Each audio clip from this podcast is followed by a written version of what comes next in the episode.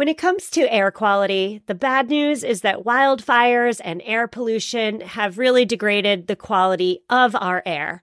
But the good news is that we're all realizing that the quality of our air, and particularly the quality of our indoor air, is really darn important.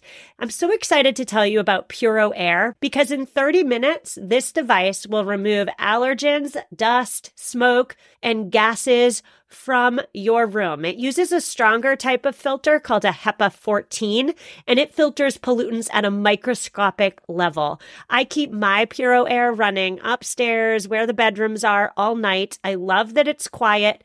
Cleaner air just hits different, doesn't it? Check out everything Puro Air has to offer at getpuroair.com. That's G E T P U R O A I R.com. One more time for the people in the back getpuroair.com. I'm Stephanie Seferian, and this is episode 117. You are listening to the Sustainable Minimalist Podcast, a show about living simply and sustainably with your family. Here's your host, Stephanie Seferian. Hello there, friends, and welcome back. On today's show, we are discussing coronavirus through a very wide lens. Now, I am all about the big picture. And when I sit back and when I look at the big picture as it is related to this pandemic, I first find myself asking some big picture questions about life within my own home right now. And I also find myself wondering, of course, whether there are some big picture lessons that we can learn as a species from this pandemic and relate them to climate change. Now, if none of this makes any sense, stay with me. First, on today's show, we are talking about the big picture concerns on the home level. There are a lot of articles online these days about small picture issues like how to keep your kids entertained and how to multitask when you're working from home and homeschooling. I'm not tackling these small picture issues today, mainly because I'm still trying to figure them out on my own. Instead, we are tackling the big picture home issues.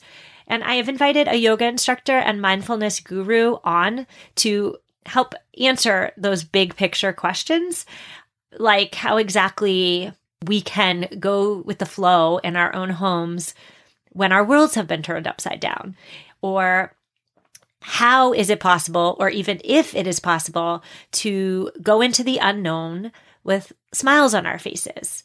I have a few other wide lens questions that I am asking Kathy in our mini interview today that I've been thinking about, and perhaps you have too. So that's act one of the show. Act two of the show, part two, we are talking about the big picture concerns on a global and an environmental level. Planet Earth is home to every single one of us. And in part two, I am offering up both the research as well as my personal thoughts on how coronavirus is actually improving the health of our biggest home, planet Earth. I find myself wondering whether there are some potential lessons here that we can learn from the pandemic and then apply them to climate change. So, despite all the sickness and despite all the death and despite all the grief around us, I'm wondering, hoping, praying, fingers crossed that maybe there can be a silver lining. Now, this week's show notes, you can find them at mamaminimalist.com forward slash 117. And let's get right on into part one. Part one, again, is managing the big picture within the confines of our homes. And I wanted to do this. I wanted to have this interview because we are all feeling a number of different feelings, right? We kind of feel that the world has changed, and it has. And even though we know that this is all temporary, even though cognitively we know that, it just feels like it's never going to end, right? It feels like forever. So I asked someone much smarter than me to come on the show. Her name is Kathy Stricker. She is a yoga instructor and she is going to offer her best insight for managing those big picture concerns within our homes. So without further ado, here is my conversation with Kathy. Enjoy. Kathy, thank you so much for coming on the podcast to discuss all of the big picture implications that COVID 19 is creating for all of us. please introduce yourself. Tell us who you are and what you do. Yeah, I am a mama of three. I've got a six, three, and um, seven, almost eight month old at home. I am an adamantine yoga teacher and I own a yoga studio in a small town in Iowa. And I have a podcast called Health, Harmony, and Happiness with Kathy.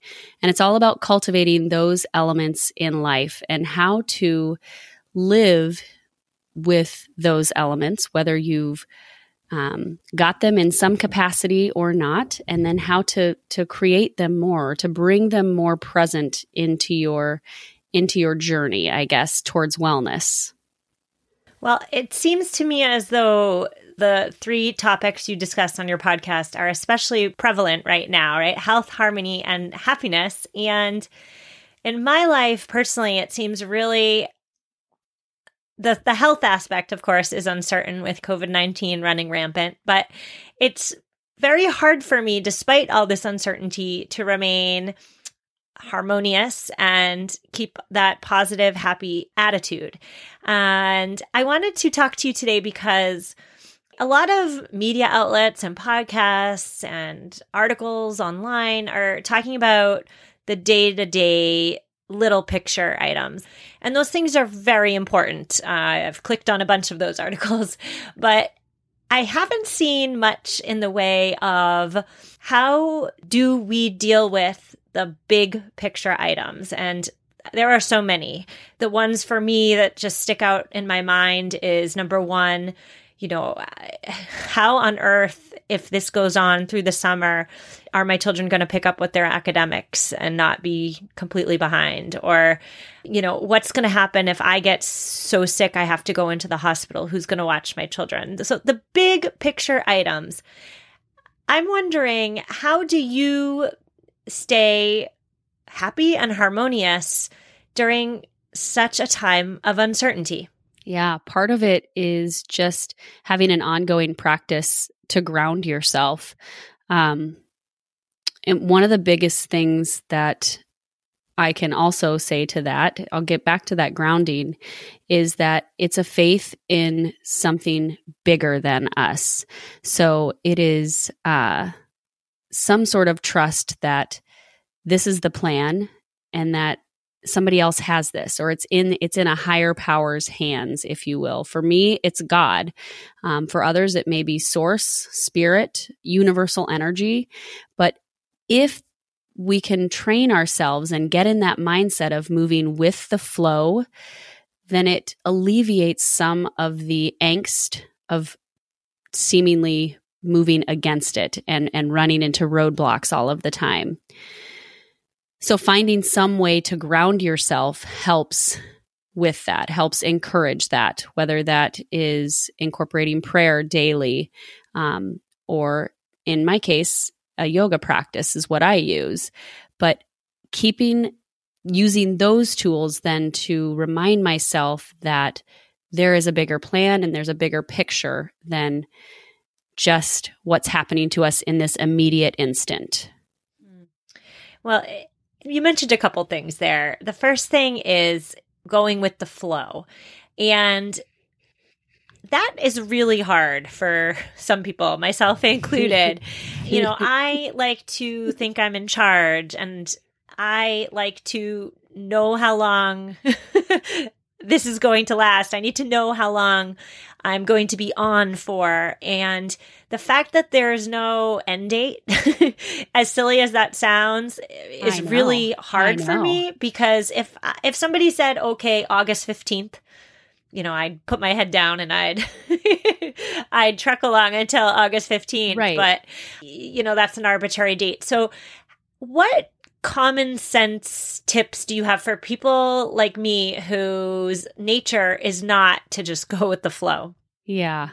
Um, you've got to find a practice that allows you to learn that, which seems like, oh my goodness, where do I even begin? How, how, how does that work? How do you, how do you look for something in that regard? Um, and that's when you go back to some of those tools that you may be reading about right now. You may be finding, um, whether it's journaling or creating some sort of movement plan.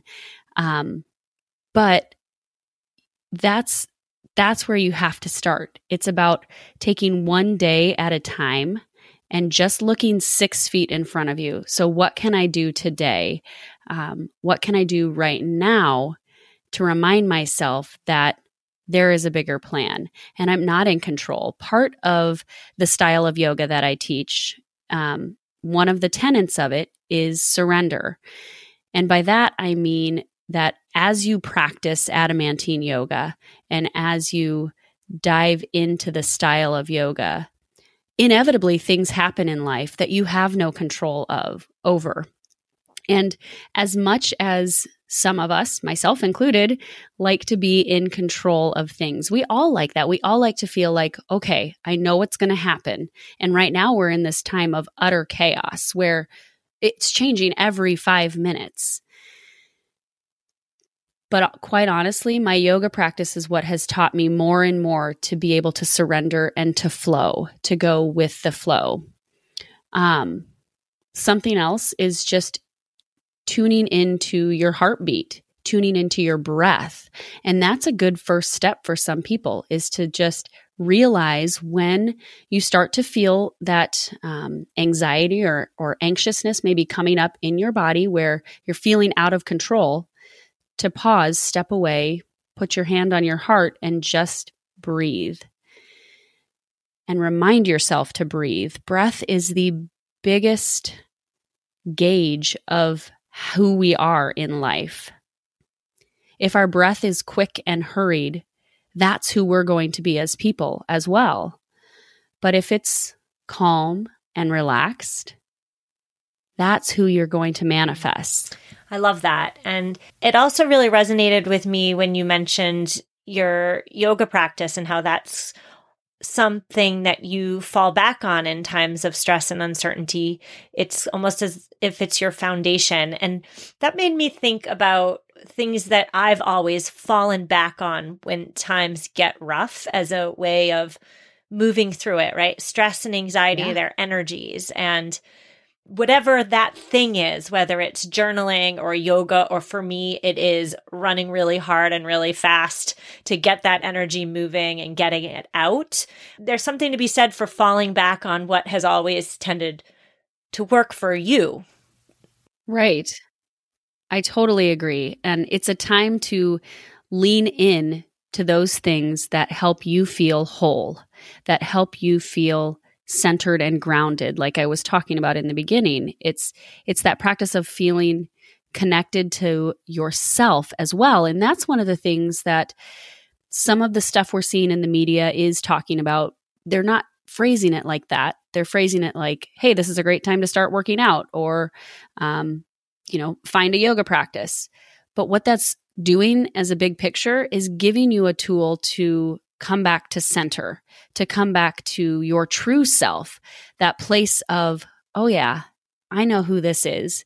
This is someone who's been with me as long as I've been alive. This is that child in me who taught me so much. And when we can come back to that true self, that childlike self, that's when we start to actually be able to change perception and realize that there's something else at work. I love that. I feel like I feel like I'm rip roaring ready to get in touch with my inner child. what are your thoughts on the importance of a positive attitude and a positive outlook? I know we hear about how important it is to stay upbeat all the time, but how important are they really? And is it okay to just have a moment of ugly crying? Oh my gosh, absolutely yes. And here's the thing. Like it's not realistic to be happy all the time. It's it's just not. We have to embrace the emotions and the feelings that we do have and accept them and be okay with them. Um, it's okay to be angry. It, this is a time when we're going to experience a ton of emotions. And so the best thing that you can do is is to say I am feeling angry right now and I love it. Acknowledge what you're experiencing, embrace it, and give it time to be in your body. And then from that, allow it to be released. And when you're ready, you'll bring that element of happiness back into your life. But we got to be realistic. It's just not it's not possible any time in our lives to to think that we're always going to be happy. But to maintain a positive mindset and to be able to get back to that positive mindset when it starts to go out the window is the important thing. So, like I said, using the tools that you already have is one way to get back to a positive mindset as well. Um, just even this afternoon, it started getting a little sketchy at home with the kids home. And we were starting to have some meltdowns, and the sun came out. We went outside, and just that little bit of shift in scenery and the fresh air and the sunlight, which is so critical to our, our health and our, our feeling good, um, just changed everything. Everybody came back inside feeling a little bit different. So that energy is all around and being able to to read it and become aware when it does start to be a little bit negative then shift what you're doing so that we can get back into the positive mindset. Hmm. Yeah. So, what I'm hearing is do something to get the anxiety, that energy out, and also do something to shift the mood, whether it's change your scenery or change the activity. Um, I love these actionable tips that we can all go and take with us into our self isolation tomorrow. My final question for you has to do with gratitude. And we all know that gratitude is important. But my question for you is how do we practice it when things are not looking so bright? And I ask that because there are moments in my own home with my own children that I feel like, oh, things would be so much better if I could have five minutes to myself or if I could have a day to myself. I would love a day in isolation by myself. But then I think about, well, wait a minute. How much worse could this be if I was alone? And that makes my heart break for everybody who's alone in isolation and lonely. And so I feel as though even in my worst moments when I just kind of force myself to flip the script and see truly that the other side of whatever is bothering me isn't so bright either. And feel grateful for my days and whether it's great whether it's miserable i just finding that silver lining really helps me. So what are your thoughts on gratitude even when it's not looking so great? Yeah, you hit on a lot of stuff there, and that's fantastic. Gratitude is also a tenant of adamantine yoga. So that's another one that we learn and we practice on the mat, or inevitably from practicing and being consistent with my yoga practice. It teaches me also gratitude for times like this. Um, but the other way that I really embrace gratitude in my life is through a gratitude journal. And I know that that's kind of a cliche response because it's they're out there and a lot of people recommend that and say that but even just pulling three things from your day that you're grateful for they don't have to be positive things but like you mentioned like wow i'm grateful that i have my family and my kids and that i can't be alone even when i want to be. Um when you start to feel that tug of being ungrateful and and angst coming up then to wherever you are just think of those three things or write three things down that you're grateful for thus far that day, it can change perception as well. Kathy, I want to thank you so much for coming on the show and offering some real solid tips. I love conversations, but even more than conversations, I love conversations that give actionable advice. So thank you so much for all of it. Where can my listeners find you online? Yeah, my website is cairnyogawellness.com. That's C A I R N yogawellness.com. And I'm on Facebook and Instagram at the same. Thank you so much, Kathy. You're welcome. Thank you.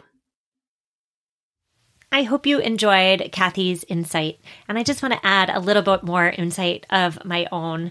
After speaking with Kathy and recording that interview, I read an article about dealing with the tough emotions that coronavirus brings up.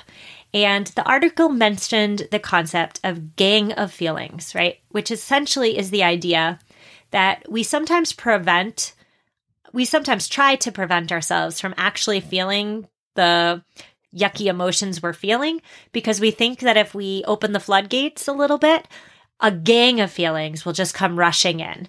And we think that we'll always feel sad. It'll never go away. We'll be overrun by this gang of feelings. But the truth is that feelings, just like we talked about in the interview, just like anxiety, they're energies and we can feel them and then they can move on. So there's no gang of negative feelings out to get us. And if we're feeling sadness or anger or grief or anxiety right now, feeling the feelings will allow us to keep going. Now, speaking of grief, we're moving right into part two of today's show. Elisabeth Kubler Ross and David Kessler famously outlined the five stages of grief, which of course are denial, anger, bargaining, depression, and acceptance. But David Kessler has since suggested a sixth stage to grief, which is meaning.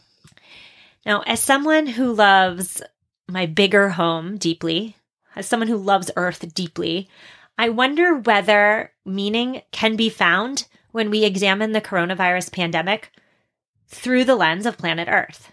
First and foremost, how has worldwide social isolation impacted the planet so far? Well, the cloud of nitrogen dioxide that was parked over China, particularly Beijing, in January, evaporated in February. And in Italy, Venice's notoriously murky canals have cleared so much that you can now see fish in the water. And finally, there has been a 10% drop in carbon dioxide over New York, and there has been a solid drop in methane levels as well. Carbon dioxide and methane, of course, are air pollutants, but they're also greenhouse gases. Now, the coronavirus pandemic and the climate crisis both have something major in common, which is that they are problems of exponential growth against a limited capacity to cope. So, in the case of the coronavirus, right, the danger is the number of viruses will overrun our healthcare systems. And with climate change, the danger is that emissions growth will overwhelm our ability to manage all the droughts and all the floods and all the wildfires and all the other extreme events that come with a warming climate. The stories of the coronavirus pandemic and climate change are both about threats to humanity. And they both have this exact same plot structure. They just have different timelines. So, coronavirus is an immediate threat, whereas the climate catastrophe seems somewhere far off in the future. It is early in this pandemic, but already the way I view it, the way I choose to view it, is that the pandemic has taught us three really important lessons. The first one, which by far, in my view, is the most important lesson, is that our response to climate catastrophe has to seem disproportionate to the threat. So the virus has shown us that if we wait until we can see the impact, it's too late. It's going to be the same with climate catastrophe. If we wait until we see the impact, it will be too late to do anything about it. The second lesson is that many, many jobs can be done remotely. Many more jobs than we ever thought that could be done remotely actually can be done remotely. So I predict a lot more workers working remotely well past this pandemic's end. And I anticipate companies to shut down their offices as well and just have a remote workforce. I predict that there will be a fall in business travel too, because this pandemic has taught companies that you can get as much done in a video meeting as you can in an in person one. Finally, the third lesson that this pandemic has already taught us is that it is imperative that all of us, every single one of us, use this quiet time to determine what parts of a normal and hectic life are worth rushing back to. We need to ask ourselves some difficult questions, including do we want to go back to the status quo, especially after what we now know? Or do we collectively want something different? Now, this week's show notes, you can find them at mamaminimalist.com forward slash 117. I wanted to say that I've been hearing from an awful lot of you lately, and I absolutely love it because getting your messages really connects me to all of you. So if you have been meaning to write to me, now is the time. You can find me on social media or shoot me an email through the podcast website. If it takes me a couple days to get back to you, don't fret. I do my absolute best to get back to everybody. So write to me and I will respond. now is also the perfect time to leave this podcast a review. So if you have been listening for a while and have received benefit from the show, from this labor of love, really, please consider taking the 60 seconds to rate and review. iTunes and Stitcher have rate and review offerings. I know that Spotify and Google Podcasts do not. So if you listen on iTunes or if you listen on Stitcher or if you listen on any place that allows you to rate and review, I would greatly appreciate you taking the time and thank you.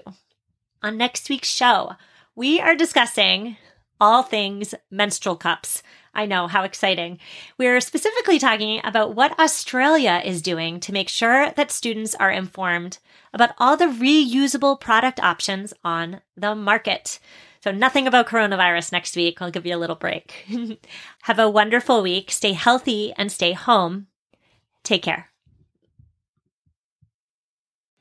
What's so special about Hero Bread's soft, fluffy, and delicious breads, buns, and tortillas? Hero Bread serves up 0 to 1 grams of net carbs, 5 to 11 grams of protein, and high fiber in every delicious serving.